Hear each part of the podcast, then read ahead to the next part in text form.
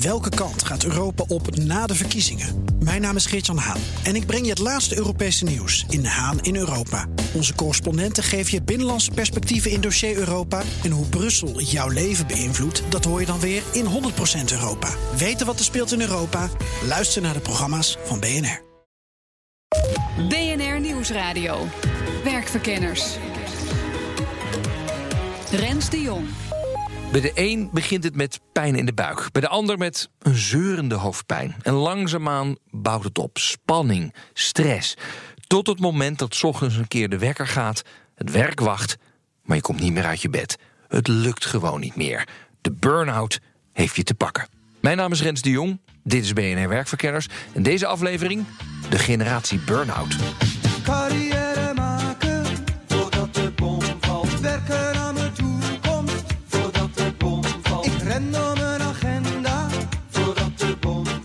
Waren we in de jaren 80 bang voor de bom? Nu is het de burn-out die als een donkere wolk boven de groeiende groep twintigers hangt.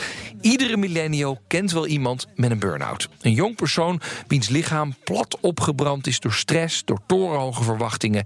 En de grote vraag is: wat is er toch aan de hand met deze generatie burn-out? Op die vraag zoek ik een antwoord. Maar eerst de cijfers. Als je kijkt naar bijvoorbeeld het CBS en het SCP, die verzamelen al jaren, al zo'n 20 jaar, en verzamelen die getalletjes over burn-out percentages onder allerlei mensen, werkende mensen vooral. En dat zijn duizenden mensen in principe, die steekproef, hartstikke groot en belangrijk. Ik ben Toon hoogleraar arbeids- en organisatiepsychologie aan de Universiteit Utrecht. Wat je dan ziet is dat in pakweg 1996 zat dat percentage zo rond de, de 10% Dat waren, het was het aantal mensen dat burn-out symptomen vertoonde. Dan zeiden ze dat ze moe waren als ze thuis kwamen, of dat ze opzagen tegen de werkdag die eraan zat te komen. Ehm, dat percentage is tien jaar lang eh, vrijwel constant gebleven. Zo rond de 10% bleef dat steken. En wat je nu ziet is dat twee- sinds 2007... dat dat heel langzaam elke twee, drie jaar een, een puntje vooruit aan het gaan is, zeg maar. De meest recente getallen over 2017... die staan opeens op zo'n zo'n 16%. En als dat komt van 10% is dat best wel veel. Het aardige of het interessante is dat je ziet dat dat bij bepaalde leeftijdsgroepen een stuk meer stijgt, sterker stijgt dan bij andere leeftijdsgroepen. Ehm, ze splitsen dat uit, de generatie 15 tot 2 25. Daar blijft dat steken om die 10% zo'n Ja. beetje. Dus dat is best wel aardig, zou Ja. je zeggen. De generatie daarboven, de 25 tot 35-jarigen, daar zit het op 19, bijna 20%. Zo. En dan met name voor de, de vrouwen. De, de heren zitten zo rond de, de 18% De vrouwen zitten op 21 Dat is dus 1 op de 5 vrouwen rapporteert burn-out symptomen. En dan zit je in de leeftijd van. 25, 35. Dat betekent je bent bezig met je nou, tweede, derde baan. Bent afgestudeerd en van dat soort dingen. Het is ook de periode waarin je zo'n beetje gaat denken aan kinderen krijgen, het huizen kopen. Ehm, eigenlijk is dat de periode waarin je volwassen aan het worden bent. Nou, en je ziet dat daar blijkbaar problemen gaan ontstaan. En dat met name voor de vrouwen. En volgens Taris zijn de cijfers van de afgelopen jaren toch behoorlijk verontrustend te noemen. En je ziet dat die, die stijging die gaat de eerst tot pakweg 2013, 2014 vrij geleidelijk. Een procentje zo nu en dan, soms een beetje omlaag. Maar vanaf pakweg 14, 15, 16, daar gaat die stijging echt eh, op eh, ja, erin zeg maar. Zo'n hockeystickje ontstaat er dan als het ware. ja. Dus, en, en dat is wel het moment waarop bedrijven dachten van... nou, het gaat toch weer een stukje beter. Ehm, dat, dat was toch het eind van de crisis, kwam eraan. ja. En, da en daar zien we juist eh, het percentage burn-out. Daar zie je dat stijgen, ja. Het grappige is ook, ik word ook pas weer gevraagd voor, om iets te zeggen over burn-out sinds die periode, de afgelopen twee, drie jaar. Daarvoor, de afgelopen tien jaar, niemand wilde daar iets van weten. Nee. Het ging altijd over bevlogenheid en motivatie. Hoe kan je mensen harder laten werken? En nu is het verhaal van, ja, ze raken opgebrand. Wat moeten we daar nou mee? De cijfers spreken dus voor zich. Er is echt wel sprake van een generatie burn-out. Maar de grote vraag is dan: wat is er in hemelsnaam aan de hand met deze jonge mensen? Er is op de een of andere manier een combinatie van een hele hoge prestatiedruk en een behoorlijk taboe op falen. Ben Thijs Launsbach, ik ben psycholoog en ik eh, heb onderzoek gedaan naar millennials. En ik ben tegenwoordig onderzoek aan het doen naar stress en burn-out. We stellen vrij hoge eisen aan, eh, niet alleen ons werk, maar ook het leven in het algemeen, wat er allemaal bij moet horen. Dus we willen niet alleen werken, maar we willen ook een, een, een goed sociaal leven hebben, eh, een, een, een boeiende relatie, de wereld rondreizen, ehm, je kinderen heel goed opvoeden, et cetera. Al die dingen zitten in het eisenpakket dat wij tegenwoordig stellen.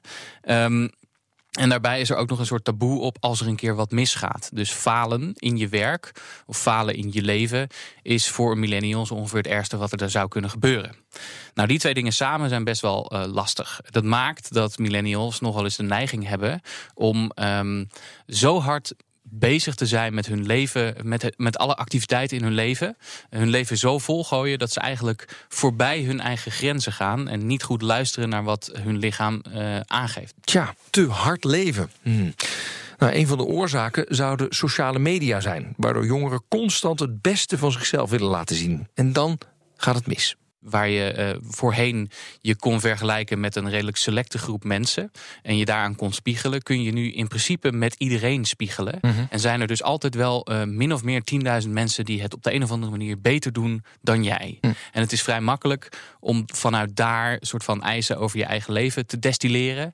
En het is ook vrij makkelijk om je een loser te voelen omdat je er niet aan kunt voldoen. Maar het is misschien ook een beetje te makkelijk om Facebook en Instagram de schuld te geven. Het is volgens Launsbach ook gewoon het snelle leven dat jongeren lam kan leggen. Sowieso uh, denk ik dat onze maatschappij en de tijd waarin we leven super stressvol is geworden. Stressvoller dan ooit. Dat heeft er onder andere mee te maken dat we dus heel veel van onszelf verwachten. Maar ook bijvoorbeeld dat we um, het idee hebben dat we elk moment van onze tijd moeten vullen. En dat waar we vroeger bijvoorbeeld als we op de trein stonden te wachten... even een moment hadden om na te denken... pakken we nu onze telefoon erbij en pompen we ons hoofd vol met nog meer informatie, zeg maar. Uh, al die dingen, dus de tijd om ontspannen die, die verdwijnt eigenlijk. Ja. En, daar, daar, en dat, we weten dat je best veel stress kunt hebben in je werk en daarbuiten. Dat je echt wel veel stress aan kunt. Maar als je dat niet combineert met voldoende rust en voldoende ontspanning tussendoor, dan wordt het gevaarlijk. En als de bom valt, lig ik in mijn nette pak. Diploma's en mijn checks op zak. Mijn polen zijn mijn woorden schaal. Een van de millennials die werd platgelegd door een burn-out is Nienke Turlings. Inmiddels heeft ze haar leven weer helemaal op de rit. Heeft een florerend bedrijf, Jong Burnout, waarmee ze coaching en training geeft aan millennials. Maar een paar jaar geleden was dat wel even anders. Het moment dat ik zelf um, merkte dat het met mij niet goed ging. Kijk, ik was 24, um, hartstikke jong. Ik ben nu 32. En toen de tijd had ik eigenlijk helemaal niet door wat me overkwam. Ik merkte met name dat ik concentratieproblemen, geheugenproblemen kreeg. Dat, mijn, eh, dat ik wel erg vaak ziek werd. Um, en dat ik me continu gestrest voelde. Maar het moment dat ik echt in de gaten had van nu kan ik niet meer verder. Um, dat was op het punt dat ik al 70 uur in de week werkte en continu aan het reizen was voor mijn werk ook. En ik drie keer in een maand griep kreeg, maar echt onophoudelijk. En dan nog steeds om twee uur s'nachts met een deken om me heen mijn, mijn werk uh, mail checken en de dingen doen waarvan ik dacht dat ik ze moest doen. Ja, dat klinkt natuurlijk niet best, hè? Om twee uur s'nachts je mail checken. Langzaamaan voelde ze zich dan ook wegzakken in het moeras. Je raakt op een gegeven moment natuurlijk in een soort van gekte. Uh, waarbij je zelf niet meer doorhebt hoe ver je van jezelf afgedreven bent. Dus daar is niet vanuit een, een logische beredenering een antwoord op te geven. Maar wat bij mij aan de hand was en wat ik bij heel veel millennials, jonge mensen zie die een burn-out krijgen of daar tegenaan zitten, dat is het het je veel meer richten naar een plaatje van uh, wat er vanuit de buitenwereld voor je gevoel van je verwacht wordt. Of een plaatje van wat jij denkt dat succes is of wanneer je een goed mens bent. Um, dan, uh, dan je vestigen in jezelf en wat je daadwerkelijk nodig hebt. Um, en we leven ook wel echt in een maatschappij die dat enorm stimuleert. Die dat, dat plaatje onwijs stimuleert. Um, waardoor jonge mensen uh, eerder zich leren te vestigen in de buitenwereld... dan dat ze leren zichzelf te vestigen in, uh, in zichzelf voor hun zelfbeeld. Ja, en dan toch weer dat plaatje. Ik bedoel, die hashtag Love My Life of hashtag FitGirl. Nou ja, noem maar op. Nienke kan erover meepraten. Ik denk dat dat mij destijds ook enorm parten heeft gespeeld. Um, mijn persoonlijke situatie was dat ik uit een lange relatie kwam... waar ik niet helemaal mezelf kon zijn... Um, dus toen ik besloot daar uit te stappen, dacht ik: oké, nou ga ik echt dat, dat leven van die jonge, succesvolle, hippe vrouw leven. Uh, ik heb me vol op mijn werk gestort. Mijn baas was maar al te blij met me, want Nienke zei nooit nee. Um, en ik heb ook veel dingen voor elkaar gekregen. Uh, ik had ook daadwerkelijk succes in mijn vakgebied, daar was ik ook trots op. En daarnaast uh, liep, ik, liep ik alle feestjes af. Maar wat er gebeurde was dat ik niet in mezelf luisterde en voelde naar toch ook de pijn en verdriet die ik, die ik had. Um, en ik probeerde de leegte um, op te vullen met al die beelden die ik had van wat dan een succesvolle uh, en leuk leven is. Constant dus op je tenen lopen om maar mee te kunnen gaan in de rat race van het vergelijken. En toch is het apart dat juist deze generatie daar zo'n last van heeft. Want vergelijken is van alle tijden. Erkent Thijs ook. We hebben dat natuurlijk altijd gedaan en we hebben ons altijd gespiegeld aan andere mensen om te kijken hoe ver we zijn. Wat wel heel erg onderscheidend is in deze tijd, is dat we met ongelooflijk veel mensen ons vergelijken. Hmm. En dus eigenlijk al snel als slechtste uit de bus komen voor je gevoel. Um, nu is er nog iets dat speelt, denk ik, in die prestatiedruk. We hebben het over een generatie die als, over het algemeen, ik generaliseer nu een beetje, de boodschap heeft gekregen: jij kunt worden wie je bent als je maar genoeg je best doet. En dat is, dat is een hele positieve boodschap natuurlijk. Maar dat betekent ook dat als je dan het niet haalt in het leven, of als je faalt in het leven, oh. dat het je eigen schuld is. Ja. En ik denk dat we ook in het onderwijs en in de opvoeding die wij hebben gehad, in het onderwijs dat we hebben genoten, en daarbuiten eh, vaak het, uh, de boodschap hebben gekregen: het beste is alleen, alleen het beste is goed genoeg. Oké, we hebben dus al een paar oorzaken voor het bestaan van die generatie burn-out de revue zien passeren. Social media, de druk om te presteren, te veel willen en absoluut niet mogen falen. Maar hoe kijkt de wetenschap dan naar die millennial problematiek? Terug naar Toontaris. Het is wel de periode, de leeftijd waarop je de grote stap moet gaan zetten ten aanzien van je carrière. Die mhm. maak je de eerste 15 jaar. Na je 40ste, 45ste moet je wel zo'n beetje zitten waar je uiteindelijk uit gaat komen. Dus het is daar ontzettend druk. Nou, dan ga je, krijg je daar ook nog een keer overheen. Als je gezinnen en, uh, wilt, wilt vormen, kinderen wilt krijgen, dan is dat de periode waarin het gaat gebeuren. 60-plussers krijgen geen kinderen tenslotte meer. Dus daar moet het allemaal gaan gebeuren. Ja. Nou, en dan blijkt dat vaak toch wel een hoop tijd te gaan kosten. Het combineren van die rollen. Nou, dat dat stress oplevert, dat kan ik me wel voorstellen. Maar goed, dat was uh, twintig jaar geleden ook zo. Precies. Dus de vraag is even waarom juist deze leeftijdsgroep? Ja. Dat is natuurlijk het rare. En dan wordt er heel veel gezegd over allerlei vrij speculatieve verklaringen. Er wordt wel gezegd dat die generatie, dat zijn de millennials, de generatie I. Dat zijn mensen die uh, ja, nogal narcistisch zijn. Die zijn altijd maar verwend op de een of andere manier, gepamperd door hun ouders. En die kunnen eigenlijk de stress van die arbeidsmarkt niet aan. Mhm. Dat is het verhaal. Ze komen naar binnen in zo'n organisatie en ze hebben hartstikke hard geleerd allemaal. De prachtigste cijfers gedaan, uh, gehaald, een mooi cv opgebouwd. En dan moeten ze dus onderaan beginnen. En luisteren naar mensen die zeggen wat ze moeten doen. Terwijl ze het idee hebben van ja, ik kan alles al. Ik heb een enorm groot ego. Ik kan van alles. Profiteer daarvan mensen. Dat willen ze dan dus niet. Nou, dat, dat, dat kan een punt zijn. Alleen het probleem is, we hebben geen flauw idee of dat narcisme nou het afgelopen jaren is toegenomen. Want daar hebben we geen 20 jaar cijfers over. Ja, ja. Dus kortom, je zegt het zou een verklaring kunnen zijn, maar het is hoog speculatief. We kunnen het niet, niet uh, onderbouwen. Andere, andere verklaringen waar je zegt, ja, dat zou je dan moeten uitzoeken, want het is niet zomaar te zeggen. Ik hoor wel eens uh, social media. Hè, tegenwoordig is, is alles een spiegel. En uh, nou kun je je niet alleen afzetten tegen je buurman die een mooiere auto heeft, maar zie je iedereen die het leuker leven heeft. Ja. En het mensen zetten dan vooral de leuke dingen op internet natuurlijk. Op een, tijdlijn of wat dan ook. Nou, daar ga je mee vergelijken. En dan blijkt dat jij een gewoon leven hebt en zij hebben een prachtig leven. Ja. Nou, dat is erg lullig natuurlijk en erg confronterend. En dat kan je stress opleveren natuurlijk. Ja. ja, jij bent ook ontzettend goed en verdient het ook heel erg. En jij krijgt het niet. Ja. Maar kunnen we dat, hebben we dat ook gestaafd of is het ook alleen maar een aanname? Ook dat is weer een heel erg prachtig verhaal waar we geen flauw idee hebben of het enige goud snijdt. Nieuwsradio. BNR Werkverkenners. Deze uitzending gaat over de generatie burn-out. Dat klinkt dramatisch, maar misschien is dat het ook wel. Want mensen tussen de 25 en 35 jaar oud laten een significant hogere burn-out rate zien dan andere groepen in de samenleving. En dan vooral vrouwen in die leeftijd hebben er nog meer last van. Eén op de vijf vrouwen tussen de 25 en 35 heeft last van burn-out klachten. De grote vraag is, hoe gaan we dat oplossen? Ik vroeg het aan Toon Taris, hoogleraar arbeids- en organisatiepsychologie aan de Universiteit van Utrecht. Is dit een ernstig probleem waar wij als maatschappij, misschien wel werkgevers, iets mee moeten? Ik, eh, ik, ik vraag me dat af eigenlijk. En dat, dat is niet heel populair om te zeggen misschien. Maar als je kijkt naar het aantal depressies, dingen met een diagnose waar echt ziekteverzuim aan, aan zit, um, daar zie je die stijging eigenlijk niet. En we hebben tot nog toe vooral over burn-out symptomen. Dat betekent dus mensen die klagen dat die werkdruk zo hoog is, dat ze zo moe zijn. Maar of dat nou ook echt problemen oplevert, het leidt tot ziekteverzuim en andere zaken, dat is voor ons nog niet echt duidelijk.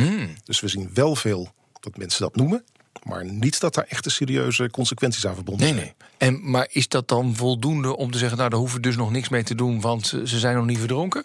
Geen idee. Eh, je kunt natuurlijk veronderstellen als dat een soort waarschuwingssymptoom is. Die mensen zitten nu in de gevarenzone. En het kan zomaar zijn dat zich dat op termijn wel degelijk gaat vertalen in allerlei echte problemen. Maar of dat ook zo is, dat weten we nu in ieder geval nog niet. Nee. Maar ik zou dat bij dit soort dingen eh, zou ik dat wel gevaarlijk vinden, omdat je altijd bij burn-outs hoort. Als je er nou vroeg bij bent, dan kun je er nog wat aan doen. Als je er laat bij bent, eh, zeg, maar, eh, zeg maar dag tegen je jaar, want je zit een jaartje thuis. Toch? Nou, het is een jaar is wat overdreven, maar het kan een hele periode zijn allemaal. Dus het zou wel goed zijn om daar wat rekening mee te houden op de een of andere manier. En dan kan je afvragen wie daar dan rekening mee moet houden. Eh, in eerste instantie is het toch vaak een kwestie van de persoon zelf. Als jij jezelf over de kop werkt, dan werk jij jezelf over de kop. Dus daar kan je ook iets aan doen. Je kunt ook ervoor kiezen om de smartphone uit te zetten. Misschien niet en je studie te combineren met je werk en per se de twee masterjaren te gaan doen of zo. Dat hoef je allemaal niet te doen.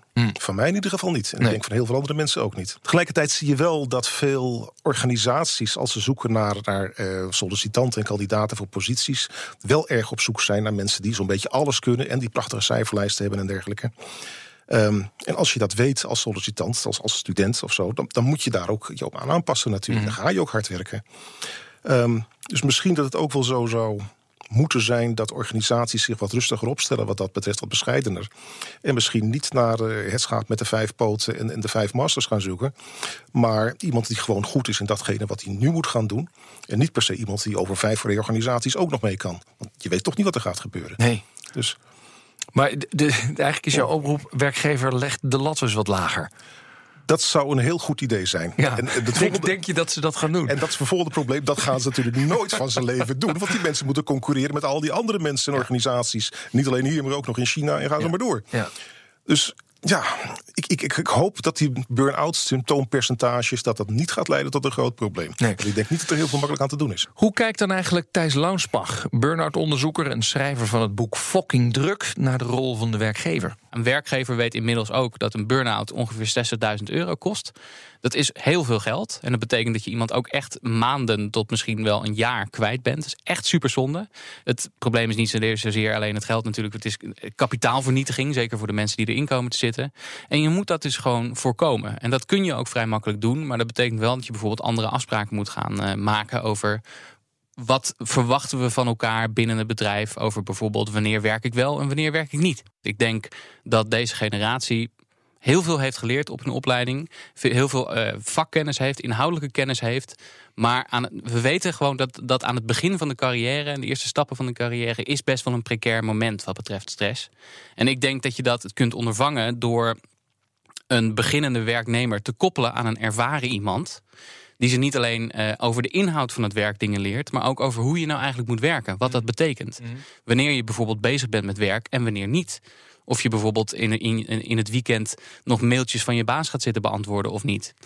Ehm, dat je best, zeg maar, ondanks dat het werk nog niet af is, naar huis mag gaan als het tijd is om naar huis te gaan. Dat soort dingen. Dat soort basale skills, denk ik, daar zou nog wel wat meer info over mogen komen. Ambitie is goed, maar als je er ongelukkig van wordt, wordt het vervelend. Het is wel belangrijk, en ook dat lees je regelmatig in de krant... dat mensen moeten nadenken over wat ze nou echt willen prioriteiten stellen. Is belangrijk en dat, dat, dat kan helpen om dit soort dingen aan te pakken. Ik denk dat je het van bedrijven niet per se hoeft te hebben. Het zal dus wel bij jezelf vandaan moeten komen. Vroeger eh, had je de, de vakbonden die hier opletten en zo. Hè? Ehm, die zijn niet populair meer. Maar tegelijkertijd zie je wel dat de, de sectoren waar nu eh, grote acties zijn... en waarin geïnvesteerd wordt voor een deel ook... dan hebben we het over de politie, de zorg, het onderwijs, de rechtspraak... de luchtvaart voor een deel ook. Daar gebeurt nog wel wat. En dat is toch wel de verdienste van de mensen, de, de werknemers of de, de, de bonden... die daar actie aan het ja, laten zien zijn, zeg maar. Tja, maar ja, vakbonden staan wel heel erg ver weg van millennials. Dus zullen we echt op zoek moeten naar iemand die die handschoen oppakt... om die burn-out-epidemie onder jonge mensen aan te pakken. Ik denk dat het een gedeelde verantwoordelijkheid is. Ik denk dat het sowieso een individuele verantwoordelijkheid is of jij goed met stress om leert te gaan. Dat is een skill die je nodig hebt en die je echt moet trainen, die niet zomaar vanzelf komt. Ik denk dat ook uh, de, overheid en uh, de, de, uh, het onderwijssysteem daar een belangrijke stem in hebben. Best wel wat vaker mogen zeggen, niet van als je dit niet haalt, dan gaat het allemaal mis. Maar juist de boodschap van hey, je mag het best een beetje rustig aan. Ik heb van alles maar geen tijd, ook niet moet aan mijn salaris denken en aan mijn relaties. Maar De vraag is, hoe staan we er over tien jaar voor? Gaat de volgende generatie nog meer last krijgen van burn-out? Ik denk dat het mogelijk is om in 2030 van de burn-out-epidemie af te zijn. Er moeten wel een aantal dingen voor gebeuren. En daar moet onder andere voor gebeuren dat we een, op een andere manier gaan kijken naar uh, rust en werken. En wat dat betreft zouden we ook wat kunnen leren van bijvoorbeeld uh, topsporters. Ik heb de laatste tijd een aantal topsporters gesproken. En ik zou dan denken, als je, als je aan het trainen bent voor een Olympische Spelen of zo, dan zit je dus je hele tijd vol met allerlei zware trainingen. Nou zijn er ook behoorlijk zware trainingen en technische trainingen. Maar wat die topsporters dus heel goed doen, is die weten dat ze tussen piekmomenten echt moeten rusten. Want anders raak je overtraind. En dan kun je niet de prestaties leveren die je wil. Dus als jij op de een of andere manier tussen piekmomenten genoeg. Dat kunnen we denk ik leren van die topsporters. Mm. Dus genoeg ontspanning tussen piekmomenten in. Mm. En dan kan je dus een hele hoop aan. En ook Nienke Turlings van Young Burnout ziet veel kansen voor een volgende generatie. Er is niks mis met digitalisering. Er is niks mis met social media. Um, we hebben ontzettend veel kansen en mogelijkheden. Eigenlijk, the world is your oyster, if you will. Um, maar wat daarbij wel van belang is, dat is dat jij die menselijke component ook aangeleerd krijgt. Van je opleiders en van je opvoeders. Uh, en zelfs de, de, Europese Commissie is het daarmee eens. Want die zegt wat belangrijk wordt voor de werknemer van de toekomst, dat zijn de 21ste eeuwse vaardigheden. De uh, netwerkvaardigheden, innoveren, um, authenticiteit. Laten zien wie jij bent als mens en dat naar de arbeidsmarkt brengen. Dus die menselijke component die is meer dan ooit belangrijk. Um, zeker gezien de enorme digitalisering en versnelling van onze wereld. En, en als we dat nou eens gaan meegeven als opvoeders en opleiders, dan voeden we een generatie op die um, zelf enorm baat gaat hebben bij die digitalisering, maar ook de samenleving een sprong vooruit gaat helpen. Doen we dat niet, neem, geven we die menselijke component niet mee, dan krijg je inderdaad de burn-out generatie die vroeg afbreekt en dan gaan we de andere kant uit. En dan onze kritische hoogleraar. Gelooft hij dat de volgende generatie minder last zal hebben van die stress om te excelleren? Kijk, het verhaal van die hele generaties is dat, dat bepaalde unieke ervaringen ervoor zorgen dat mensen op een bepaalde manier in hun werk staan. Dus die millennials, die hebben de crisis meegemaakt en hebben, zouden op basis daarvan hebben bedacht dat ze heel hard moeten werken om maar enig succes te kunnen hebben. Um, als dat voor toekomstige generaties niet geldt, dan hebben ze wellicht dat idee dat ze hard moeten werken. Overal in moeten excelleren, hebben ze niet meegekregen. Mm. En dan zou dat probleem kunnen gaan vervallen. Het probleem daarbij is bij die redenering is dat die verschillen tussen generaties in termen van motieven en waarden en achterliggende ja, motivaties, dat dat niet zo heel erg uitgesproken is. Dus ik, ik denk dat we daar misschien niet heel erg op moeten gaan letten. Goed, er zijn voldoende uitdagingen om de burn-outs onder millennials aan te pakken. En voor een groot gedeelte zal het van de jongeren zelf moeten komen. Vergeet het ideale plaatje. Denk aan jezelf. Probeer eens te falen. Dat lucht op. Maar ook moeten werkgevers en opleidingsinstituten serieus aan de slag om problemen aan te pakken. Want anders raakt de generatie burn-out echt opgebrand. Overigens, Taris vond dit geen goede titel. Ik vind het een beetje stigmatiserend in de zin dat uh, de mensen waar het over gaat, dat, die zijn niet, niet alleen maar opgebrand of zo. Het zijn vooral mensen die heel erg betrokken zijn, heel erg actief zijn, heel veel dingen doen. En daar word je natuurlijk wel erg moe van. Ja, daar kan ik me iets bij voorstellen. Maar om dan alleen maar te focussen op dat burn-out, dat negatieve. Ik zou ze betrokken noemen of juist actief. Waarvan akte. Mijn naam is Rens de Jong. Tot de volgende keer.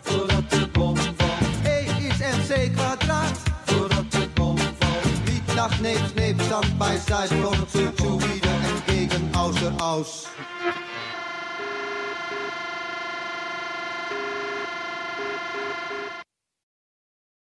Ook Harm Edens vind je in de BNR-app. Je kunt BNR Duurzaam niet alleen live luisteren in de app, maar ook terugluisteren als podcast, zoals al onze podcasts.